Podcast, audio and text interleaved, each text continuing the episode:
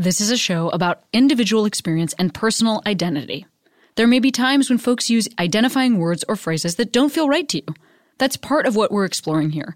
Please listen with an open heart, and as always, I welcome your polite, engaged feedback, and I encourage you to continue the conversation in your own life and with your own community. Welcome to Query.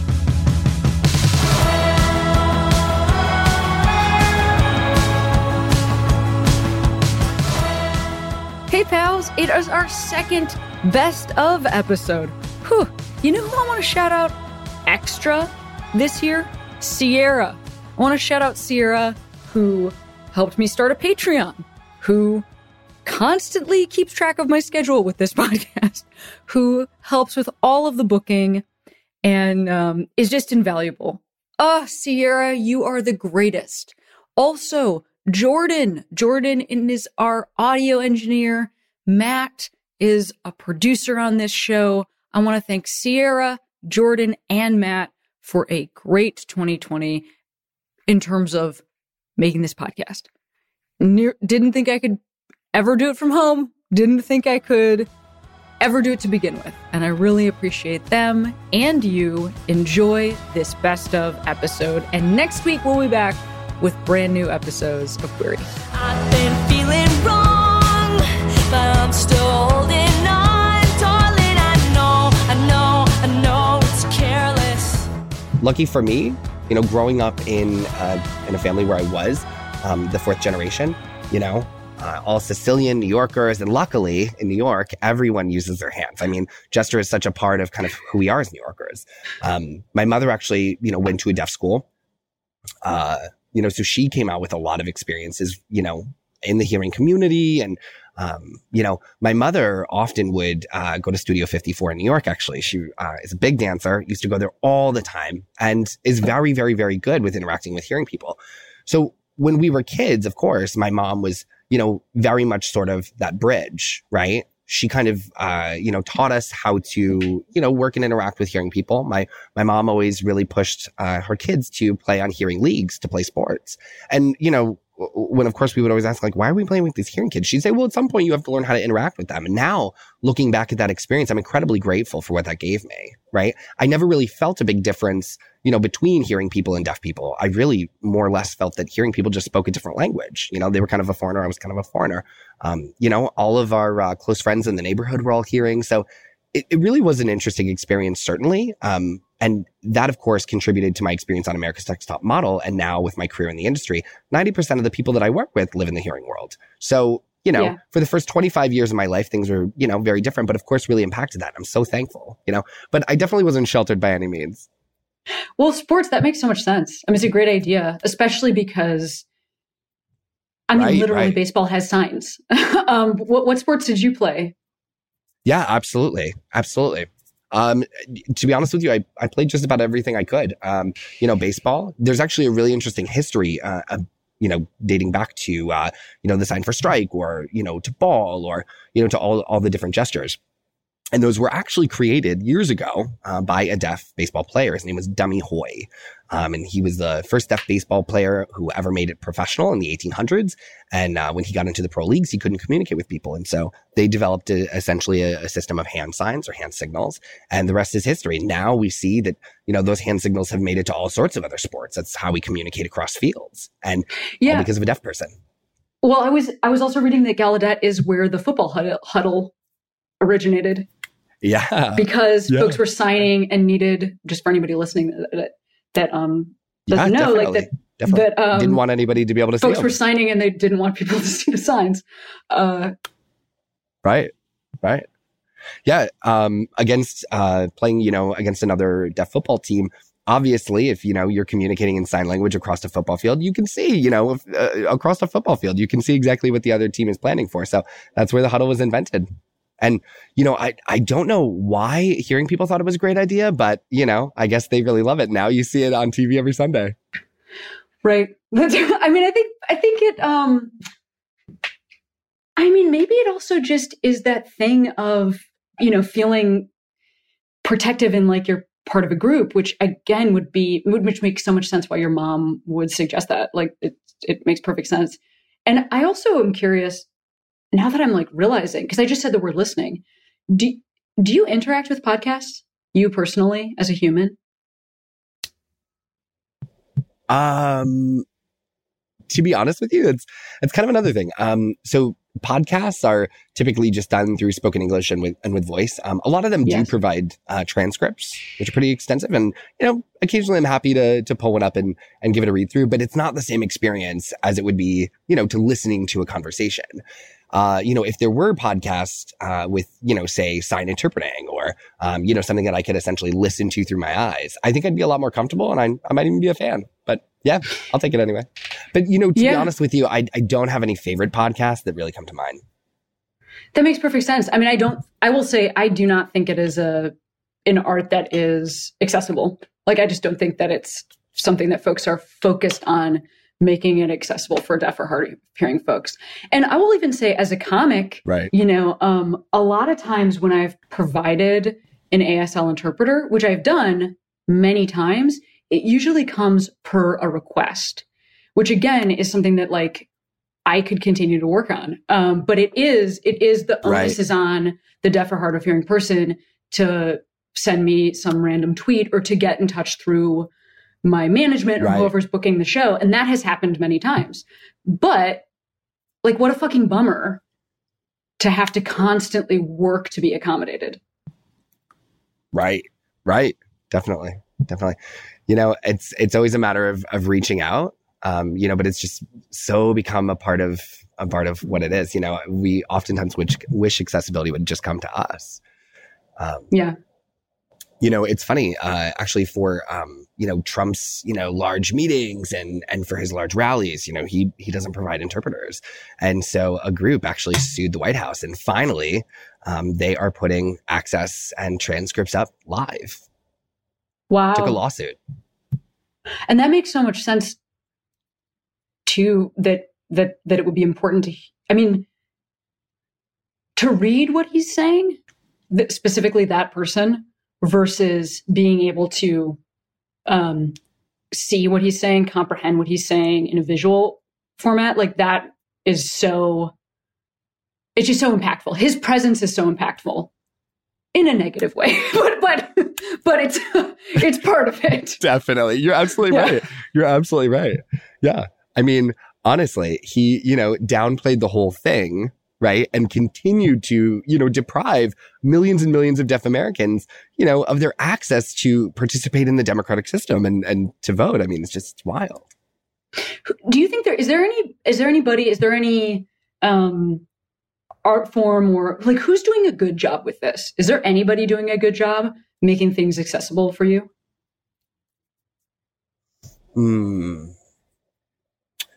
Like, just in general? Let me think. Yeah. I mean, now that, like, because I guess now that you're saying it, I'm like, question. This feels like it would always be on you, you know? Like, I can't think of something. And I thought maybe you had that, like, magic thing. You're like, this person's nailing it. Same. Yeah, I mean, it is definitely a constant. You know, it's constantly a lack of access. But yeah, I can't think of anyone specifically. Wow.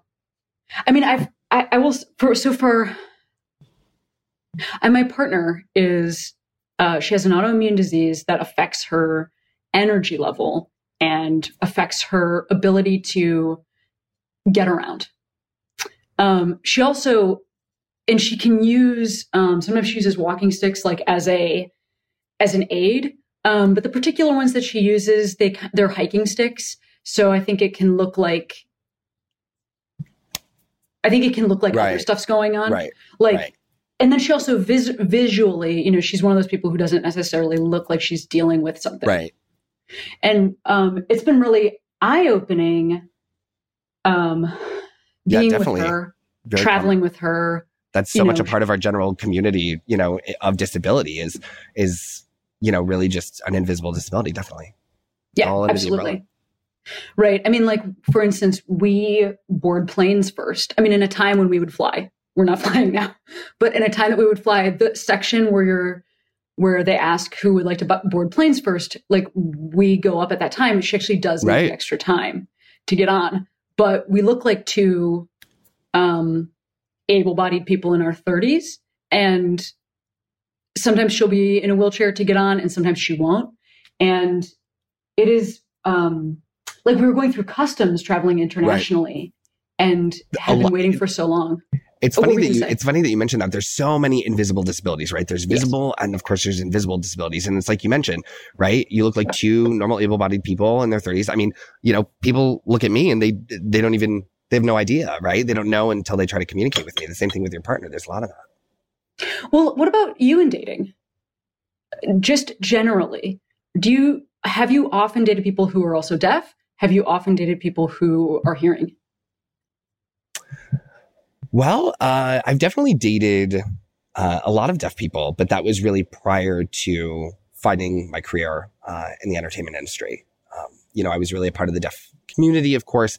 And I, you know, I wasn't against dating a hearing person, but it just was a lot easier to date somebody who signed. I mean, I've definitely dated a few hearing people who knew ASL, which makes things easier.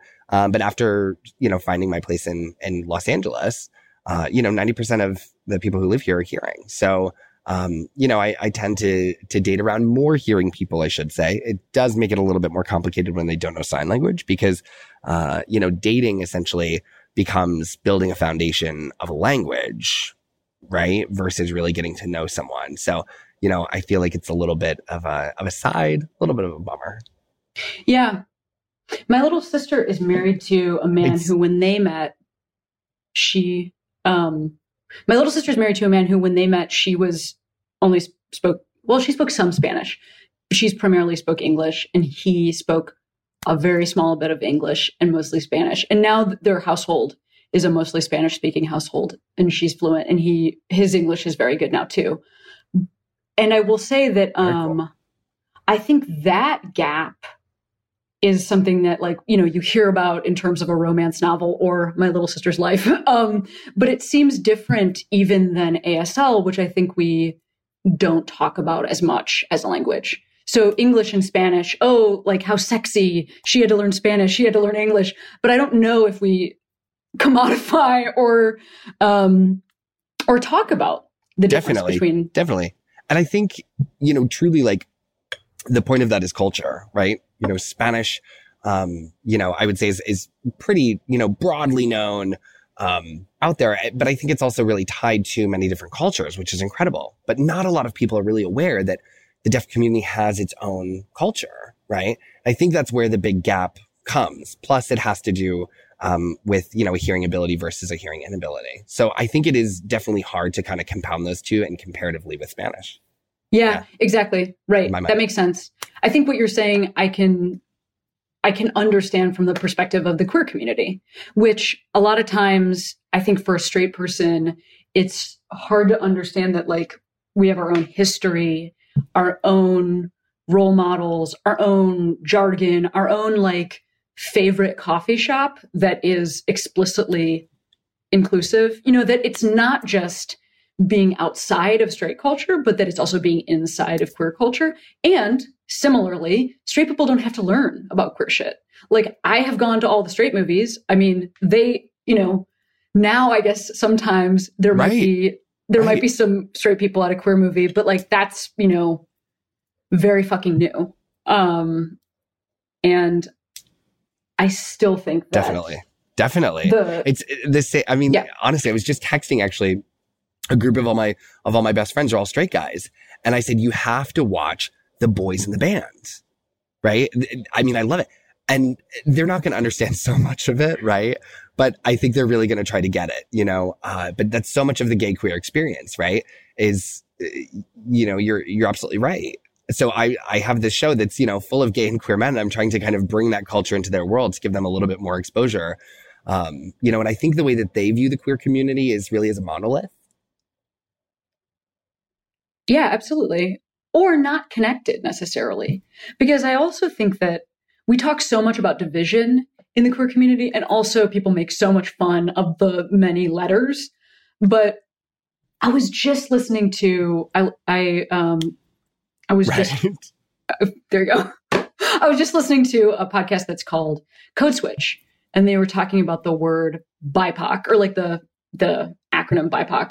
And it's like a Latinx woman and a Black man, and they're talking about whether or not they like it. And then they were interviewing a bunch of people, sociologists, whatnot. And eventually the sort of thing that they came to is that whether or not people want to identify individually as something different, the collective experience makes us care about each other. So being part of a larger acronym gives us a desire to protect everyone in that group. And I don't know what that experience is like for deaf people. Is there a world where other folks with disability, like that there's a clustering there or a community there? Definitely. It's definitely interesting to consider. I mean, I'm 31 now, but there was a time when I was 25, right? And the first 25 years of my life, I grew up and I would say, I'm not disabled. I'm not a part of this disability community. It's a completely different world, for me. But, the more I met people and the more I really started to realize, it became my own kind of understanding of my own identity, right? There are different accessibility needs, certainly in the greater, disability category than there might be specifically for deaf and hard of hearing people. But it's really like internalized ableism that I was experiencing forever, and wanting to really kind of disconnect from that ability or from that greater group. Really, I mean, it definitely wasn't contentious by any means, but I needed it reframed for me to understand, that there is this much larger community that can band together and like you said, protect one another and support one another, or at least advocate for one another. In the deaf and hard of hearing community, we certainly have... we're very inclusive, obviously, of all sorts of deaf people, but we have a category that we would consider deaf plus, right? Which would mean deaf with an additional disability. Trying to think of, I think it's DBTHHTHH. I mean, we've got some acronyms as well, which essentially means deaf, deafblind, deaf and hard of hearing. We definitely have the acronyms and which exist in our world in order to, show inclusion of everyone and show that we're kind of a larger collective. Yeah.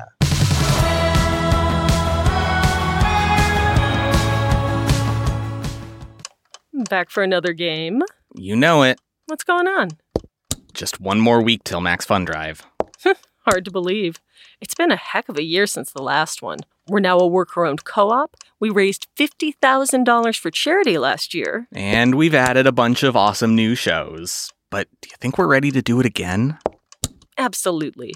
Lovely new gifts are lined up. The episodes will be amazing. And wait till everyone hears the bonus content. Yeah, plus they know to go to MaximumFun.org/newsletter, so they're getting all the news. Oh, like that meetup day is on Thursday, March 21st.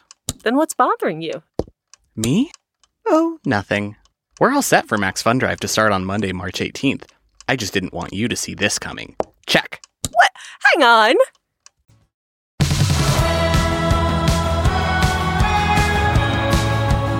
Listen, here's some good news. Let me tell you this news, okay?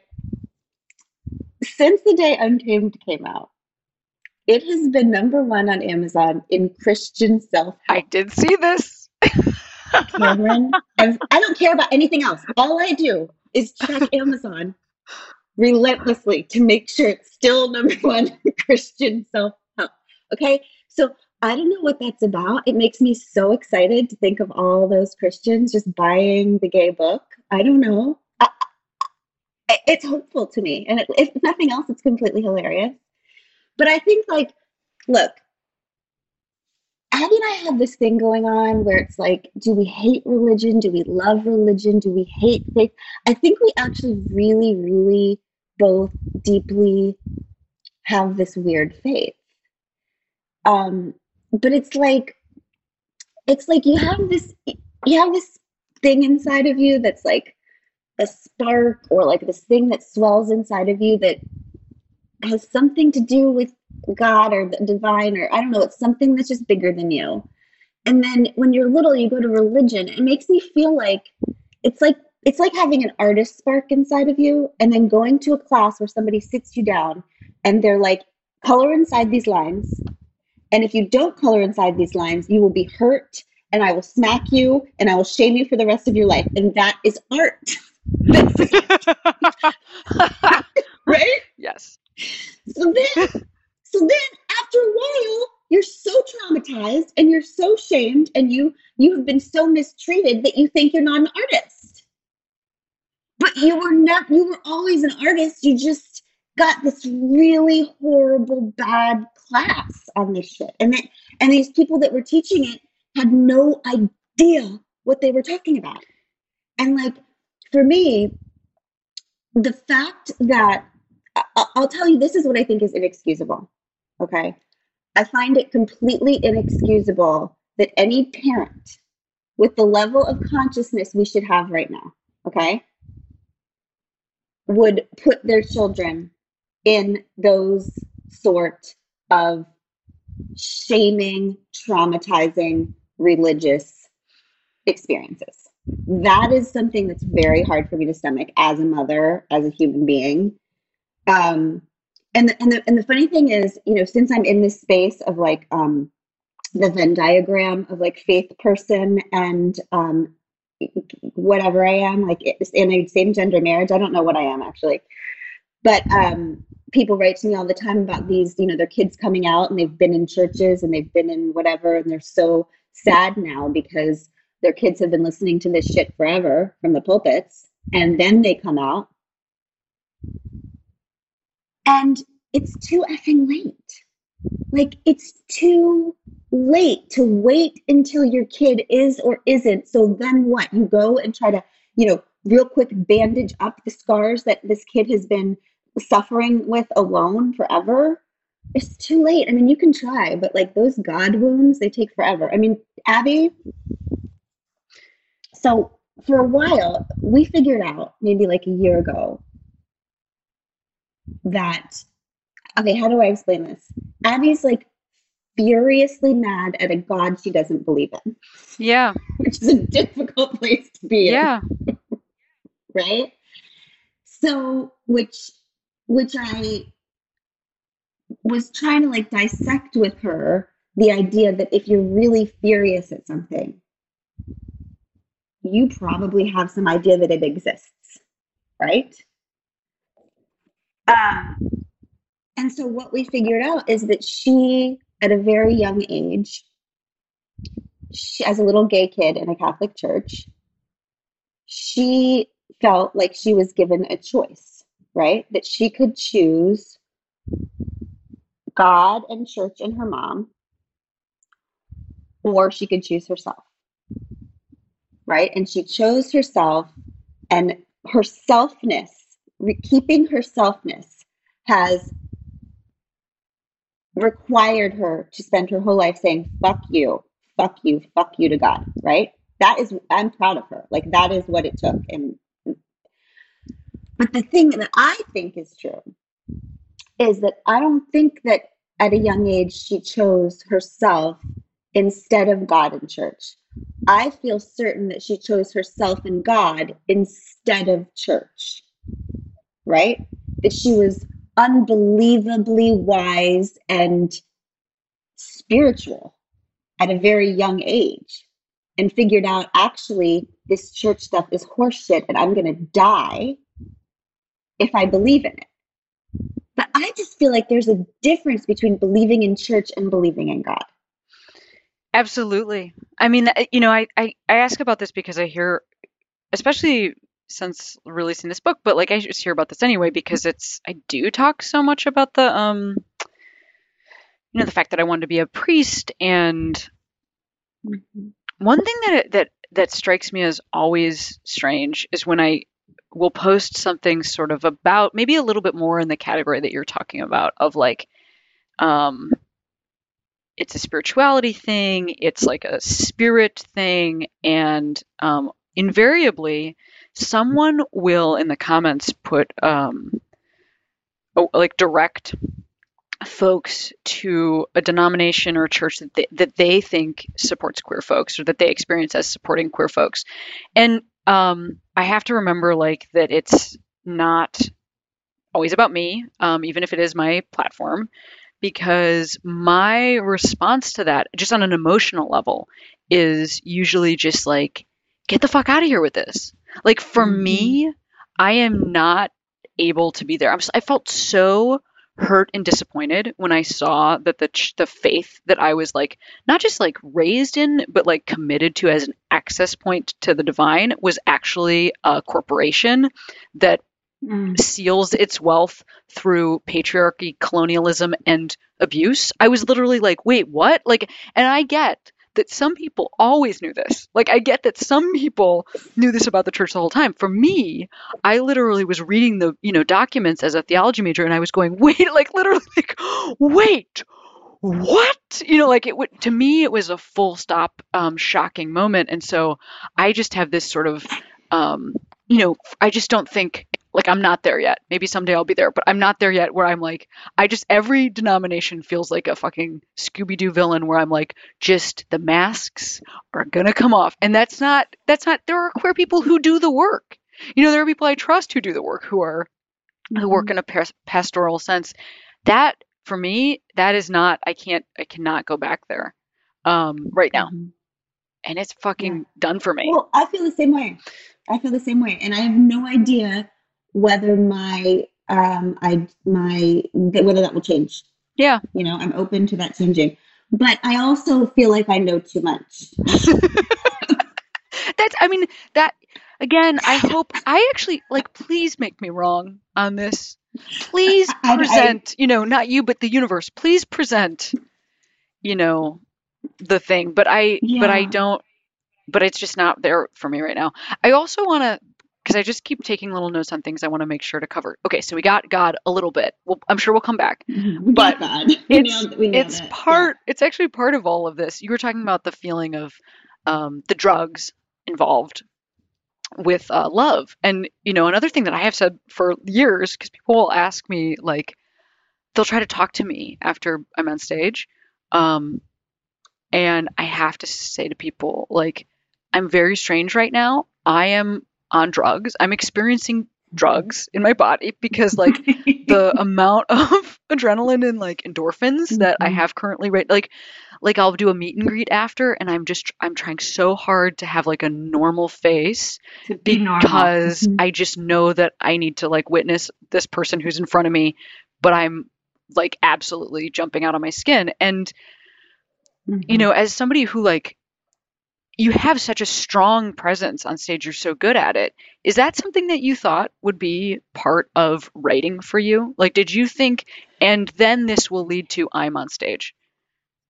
No. And I'm going to tell you, Cameron, that it thoroughly pissed me off at first, because truly, and I've talked to other writers who felt this way. It's like the Scooby-Doo thing. You think you're a writer, but here's actually what you have to do. Truly, I'm a serious introvert. As a matter of fact, on day 20 of quarantine, Abby turned to me on the couch and goes, "Has your life changed, Abby?" No. So I really, when I found writing that could happen on the interwebs, I thought I had found the magical thing, right? Here's the thing. Where I can actually be honest. It felt very much to me, the way that I wrote and elicited responses from people felt to me kind of like an AA meeting. It was like an AA meeting I could do at home. It felt safe. I could talk about, the importance of community without ever having to get together with anyone. And then this thing happens with writing, and I don't think it's always been a thing. But it was, no, now you've got to go become a commercial for your book. You are now a commercial for your book. It's nice that you made that thing, but that was just the first part of your job. And now you have to become a commercial for the art you made, which, by the way, is a whole different skill set. Yes. Right? It's like you're a baker, and then they're and just real quick, you have to be a Navy SEAL. They're unrelated and require different constitutions. Okay? Yeah. Yeah. So what you have to do anyway. So Cameron, I think I told you this story before. I do think I know what's coming next, but I would love to. I think the podcast audience needs to hear it. Yes. Continue. Needs to hear that for my first maybe 10 speaking engagements, I made my sister sit behind me in a chair on stage and say no words and say nothing. And I never explained what she was doing then. So, Cameron, I still have people come up to me and be like, you're so good at this now. Like, I came to see you once and there was a woman on stage and it was like, it was so weird. It was like we were doing a panel, but only one of us was speaking. So I'm just telling you that story to explain how stressful it was for me, you know? And slowly I just started doing it the way I do everything else. Just like, well, first of all, I figured out that I didn't have to do like a fancy version of speaking. Like I didn't have to do the thing where I stand up and I say a speech. Okay, I can't do that. You've seen me. I can't speak while I'm standing up. You blow my mind. I don't know how you do it. You walk. You I talk, got standing and speaking. I got it's them too. Freaking crazy! Yeah. It's crazy. I bring a chair. I've never spoken without a chair. I sit down. I have to sit. I know my boundaries. Okay. And yeah, I feel like I'm good at it now. It's taken me a long time, but I feel like I'm good at translating my writing voice to the stage. Right. Yeah. But Cameron, it's if someday I'll sit down and show you what I go through to give a speech, and it's ridiculous. I mean, when I sit on a stage and talk and everyone's like, oh, it's just so impromptu and you just sound like you're so natural. I have memorized every freaking word that I'm going to say. It's pain. That's how I manage my anxiety about speaking. So I write everything out and then I speak the entire thing into an iPhone.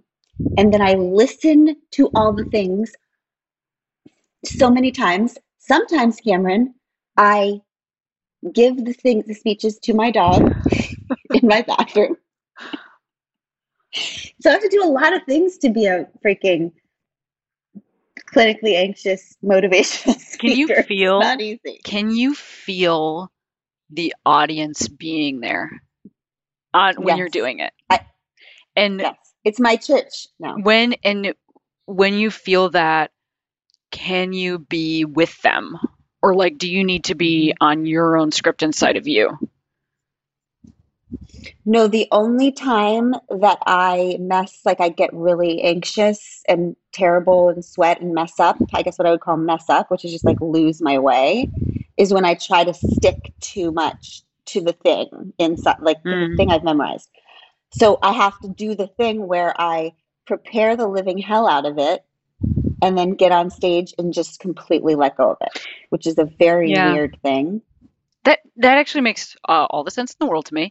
You know, I asked you a bunch of these questions and it's like, it's funny. It does feel it's so specific to being a writer right now, but it also is not, because I feel that more than ever before, sort of anybody in any field is being called to do this double duty of like, we also are the brand that's representing the job that we do for so many people. And it is very strange.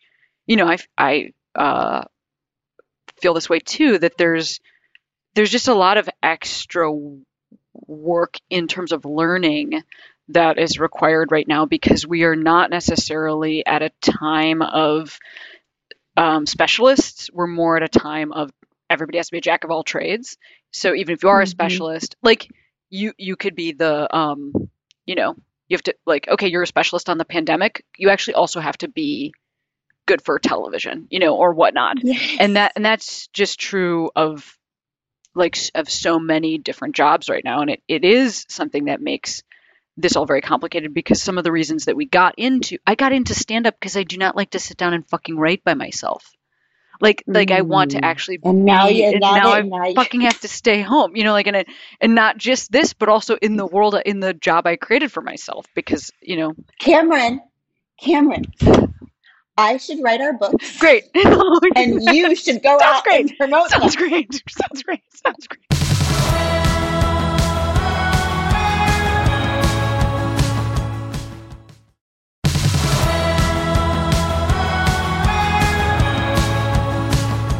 So people are always like, why do you write, like what you write about what you write about? Mm-hmm. Like, why do you use like these genres?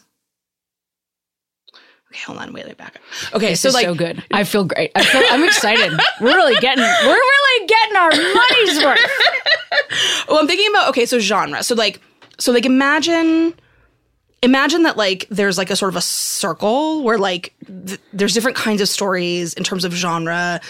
And as you move around the circle, you're moving away from reality and then eventually coming back toward it. So you have like realism over here. Yes. Then you have like what they call like liminal fantasy, which is like a ghost story where it's like everything is basically real, but then there's like a supernatural element that kind of pops in, or there's like an element of unreality.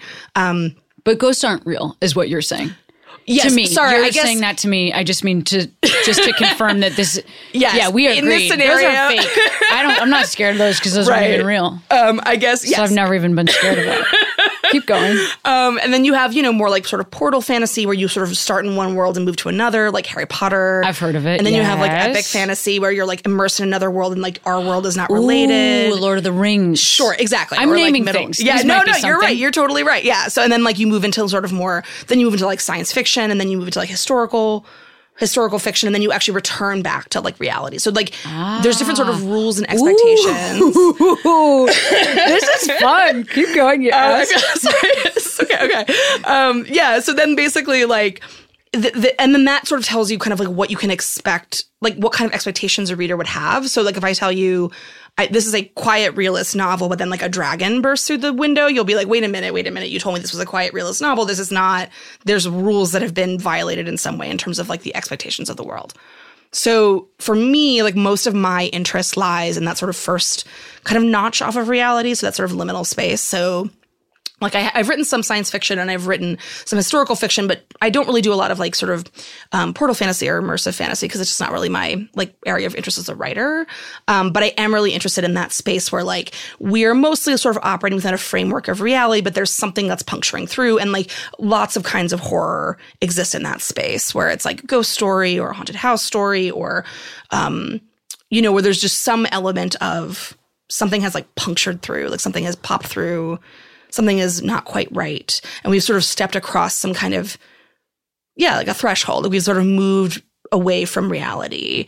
And to me, that feels akin to having a body where, like, your humanity is constantly being questioned, or, like, your experiences are not sort of contextualized, or your body exists in some, like, sort of space of not perfect health where, like, you're having, like, a different kind of experience where you're, like, existing on some, like other kind of tweaked place from like other kinds of bodies. And I feel like that, to me, those things feel like the same. Like I hit my microphone. That they feel like they're existing in the same space. And so for me, it feels like really natural to tie those things together because they're like, they just like exist. They're like the same structure. Like it's the same kind of principle. You're so calm. You're so smart. As you know, I don't have to tell you. That was like genius. I mean, it's not. I mean, that's sort of what I don't know. It's just a very interesting way of describing our experience that I haven't really heard before. Yeah. It exactly articulated that way. The thing of something puncturing. I understand what you're saying. Yeah. What were you saying? It's like what? Oh, it's just sort of like, or like I'm thinking about how like when I was like a teen and I did not understand what queerness was a thing, that like I had a crush on a friend, but like didn't know what that meant. And like the experience of like having a feeling or a desire or whatever that like doesn't match up with any existing framework that you've been given is also a way in which you can achieve that like sense of like something is happening that I don't fully understand.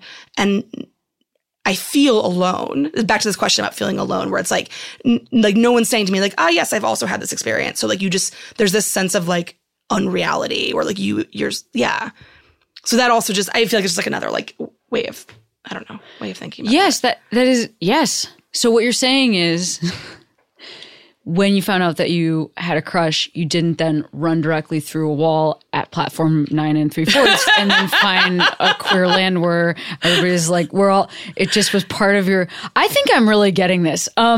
Here's just a follow-up question. What did you get on your SAT verbal? That is just an actual question. I truly don't remember. I would like to. Can you go home and find out? I probably could. I don't remember. I honestly don't remember. I do remember I got really badly on the math. That I do remember. I was not a math kid. Wow. My dad's a chemist, so it was like very heartbreaking to him. I'm really sorry. To your dad, but like, could you please have him listen to the last 5 minutes of this? No, he's actually very great and supportive, and at some point realized I was never going to be a chemist or a doctor or anything like that. That I was like, I'm going to be a writer, and he was like, oh my God, you know, he was like very upset. Wow. But now he's okay. He's figured it out. Carmen, so. I feel upset you didn't ask me what I got on my SAT verbal. What did you get on your SAT verbal? I got a perfect score. Okay, I got a fucking perfect score.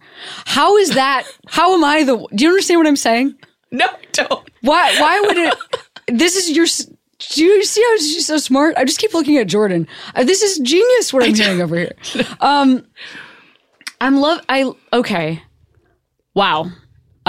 What else do I want to discuss with you? Because I feel like I'm trying to figure out what the next. Okay. So, is there somewhere in like since you are consuming horror in other spaces. Mm-hmm.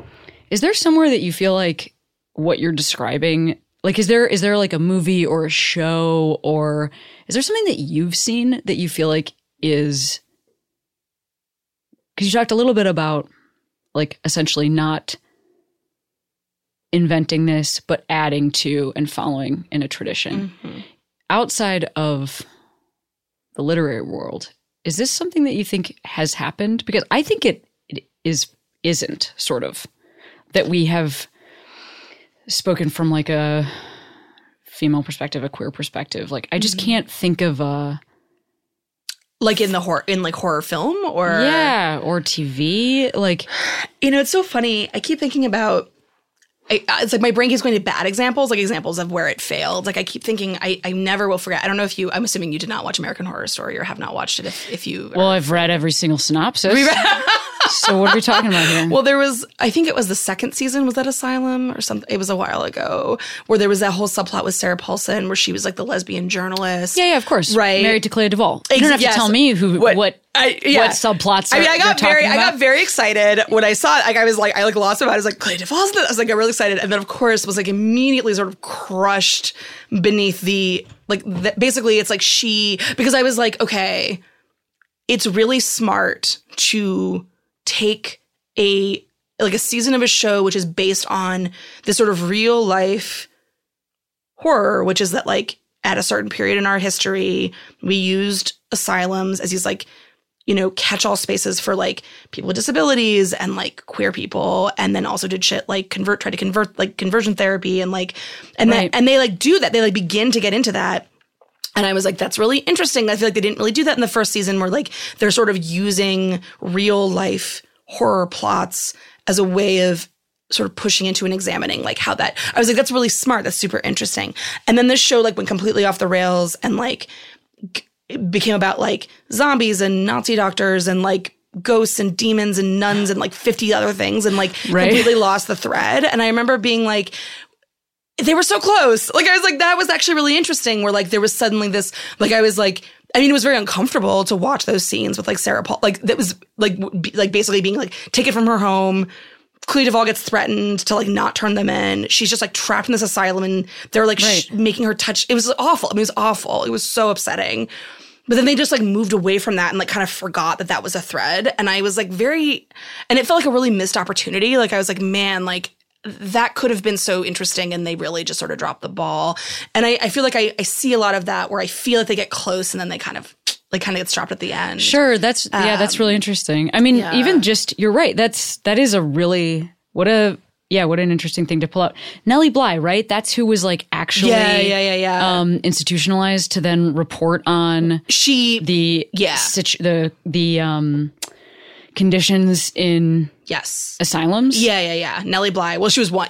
She was that sort of first one, and like got herself committed and then reported on like how bad things were. And there were others, obviously. And actually, I got really interested after that. I actually got really interested in like the history of asylums in the United States and the way. Like, I actually ended up doing all this research on my own because I got like really interested in how that like the sort of the way in which that, and also because that is a kind of, that's its own like asylum, like I don't know what you would call that genre, but like that is its own kind of setting. Right? That's another one that's like films. Really a full stop for me. You're if, like, I can't here's what it. I don't like. It's a tray. It's got rusty equipment. Get the fuck out of here. Yeah. With your tiny tray of rusty equipment. Get the fuck out of here. How do you feel about the dentist? Are you do you hate the dentist? I know, I'm fine with that. I'm actually fine. It's like, I literally have goosebumps just thinking about this though. And the other thing is like anything with aliens, cool. I'm chill with that. Oh, but it's like, there's something about, well, you know what? I also had a ton of surgeries as a kid. You know what I mean? Mm-hmm. It's just like, we find... It's the stuff that, like, we actually... I have not yet been abducted by aliens, and I think that's why I can watch that shit all day. And I'm like, go, Ripley, go. But, like, if it's just, like, a little bit rusty on the old pliers or whatever the fuck, I'm like, God, it's too much. That is so funny. You know, actually, also, have you read or seen the BBC adaptation of Fingersmith, the Sarah Waters... No, I have not. I did love that. That novel was very special to me. Oh yeah, the novel. Yeah, exactly. That has like a, well, that novel has some asylum stuff in it too that specifically applies to queer folks and to women. So anyway. But I feel like that's done really well. I don't know if I'd call that horror, but I think that no, it's not horror, but it definitely... stuff I read to have a sexual experience is the genre I'd put it in. Yeah, I remember. I actually read that book was the first Sarah Waters book I ever read, and I didn't know it was I didn't know like she was a lesbian author. Like, I think I just picked it up at like a yard sale or something, and so I was reading it, and then I was like, it's so good. I was like, wow, this feels really gay, and I'm getting kind of sweaty, and I don't know why, but like, oh, I'm always just reading into things, and then I kept going. I was like, oh wait, never mind. Yes, it is funny when you pick up something that's called Fingersmith, and you're like, surely this isn't intentional. I'm like, she's just joking around. Did anybody even realize this was the title? And then you read the book and you're like she got it. She actually did get it. She meant what she said. So good. Yeah, it's really, that's really good. Well, this is, I wonder then, what, is there anything that scares you too much that you like can't tackle it? That's a good question. No. I mean, there are certainly things that scare me a lot, but nothing that I feel like I can't write about. I was just thinking about how my most recent sort of foray into the comic that I have coming out today, like part of the plot is about the protagonists, these two queer teens, waking up in a movie theater with no memory of having seen the movie that is now rolling the credits, like the credits are rolling. And I was thinking about that because when I first started writing the comic, I had this other foot surgery. And I at that point, I had not had surgery since I was a teen. So it had been a while. And the experience of like anesthesia and that moment, the way in which it's just a clip. Like, it's just like, you don't even, it's not like it's like you have dreams or it's woo.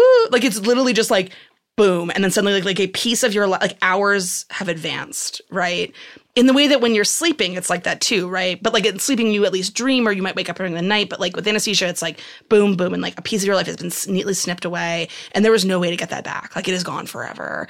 And so there's something, and I was like, well, that's horrifying. Mm-hmm. And then I also had a dream that involved a movie theater, and it's sort of hard to explain, but like a dream in which like I was in a movie theater and like was still and pretending to be asleep while things were happening. So there was like all these different sort of narratives that I kind of combined, and then ended up writing this story in which like there's like sort of this part of the plot is that there's this like this epidemic in this town where like women's memories just kind of get snipped away, and there's just like pieces that are missing and they don't know why. And so for me, like that was like a thing that was like really bothering me. And I also was thinking, you know, a lot about like sexual violence and like, you know, ways in which memory and domestic violence and ways in which memory sort of, there is like this kind of, this effect of something is missing for whatever reason, and how that's something that's kind of deeply upsetting about that. And so when I started working on the comic, I was like, that's actually what I want to write about, is like this, I mean, there's like body horror in the comic, there's like monsters, there's like a deer woman, there's skinless men, there's all these other kind of creatures, but like that is sort of the center for me, is like this sort of essential like existential horror of like something is missing from my mind and I don't know why and I don't know what was there before. Wow. And that I think is to me like a thing that like is very like recent horror for me, that then when I tackled it, while writing the comic, actually got to like work some shit out in my own brain because I had to like write about it. So yeah. You just throw the phrase "skinless men" out as if it means nothing to you. It doesn't. I've seen now. I've now seen drawings of them all everywhere. So I can't. You know, I love what you just said there, and I think, yeah, I mean, this is not something that I think I will ever experience, but it is also wild because, like, we don't let ourselves remember. Our brains are programmed so that we forget a certain amount of pain, like if once we pass a threshold. And I have had that experience post-surgery where you like lose some time, even after you're awake. Yeah. And it always makes me think about how childbirth cannot be something that many women like actually remember. And I don't mean like the moments, but I mean I just know that our bodies don't let us remember that significant of pain. Like we just, that's otherwise we wouldn't continue to do it. Nobody would have a second child if you could remember the first time. And can I tell you a horrifying historical detail? Tell me. So I'm working on a new story about this real life phenomenon that happened at the turn of this early part of the century called twilight sleep, which was this phenomenon in which women, it was interesting because American suffragists were protesting for it because they were like, we want to vote and also we want painless childbirth. And there was this procedure in Germany where women were given a kind of anesthesia, which they would not remember. It isn't that they wouldn't experience it, but they would have then no memory of the childbirth. So it was sort of like they wouldn't be making short-term memory after this procedure would happen. So basically women would go into these like really nice hospitals and then they would suddenly, when someone would hand them a baby and be like, here's your baby, congratulations. And they would have like absolutely no memory of having delivered the child. But not that they weren't awake, that they were conscious while it was happening. They had to have been, but their brain didn't make the memory. And so a lot of suffragettes in the States were like really pushing for it. And there were like twilight sleep societies and stuff. And women were sort of like, we deserve voting and also painless childbirth, or like childbirth we don't remember. Wow. And then at some point, a bunch of people died. And then at some point they stopped doing it. Anyway, so that was just like so that's the thing that I'm writing about it as a changeling story. So this idea of like, you know, is a child that was handed to you really your kid or, you know, whatever. But I feel like there's something about, like this idea of like literally like being like, not only do I not remember any, I want to remember like none of it. And then that's like a good thing as opposed to being the most horrifying. Can you imagine if like you just suddenly like someone handed you a child and was like, congratulations, you had a baby. And it's like, I don't remember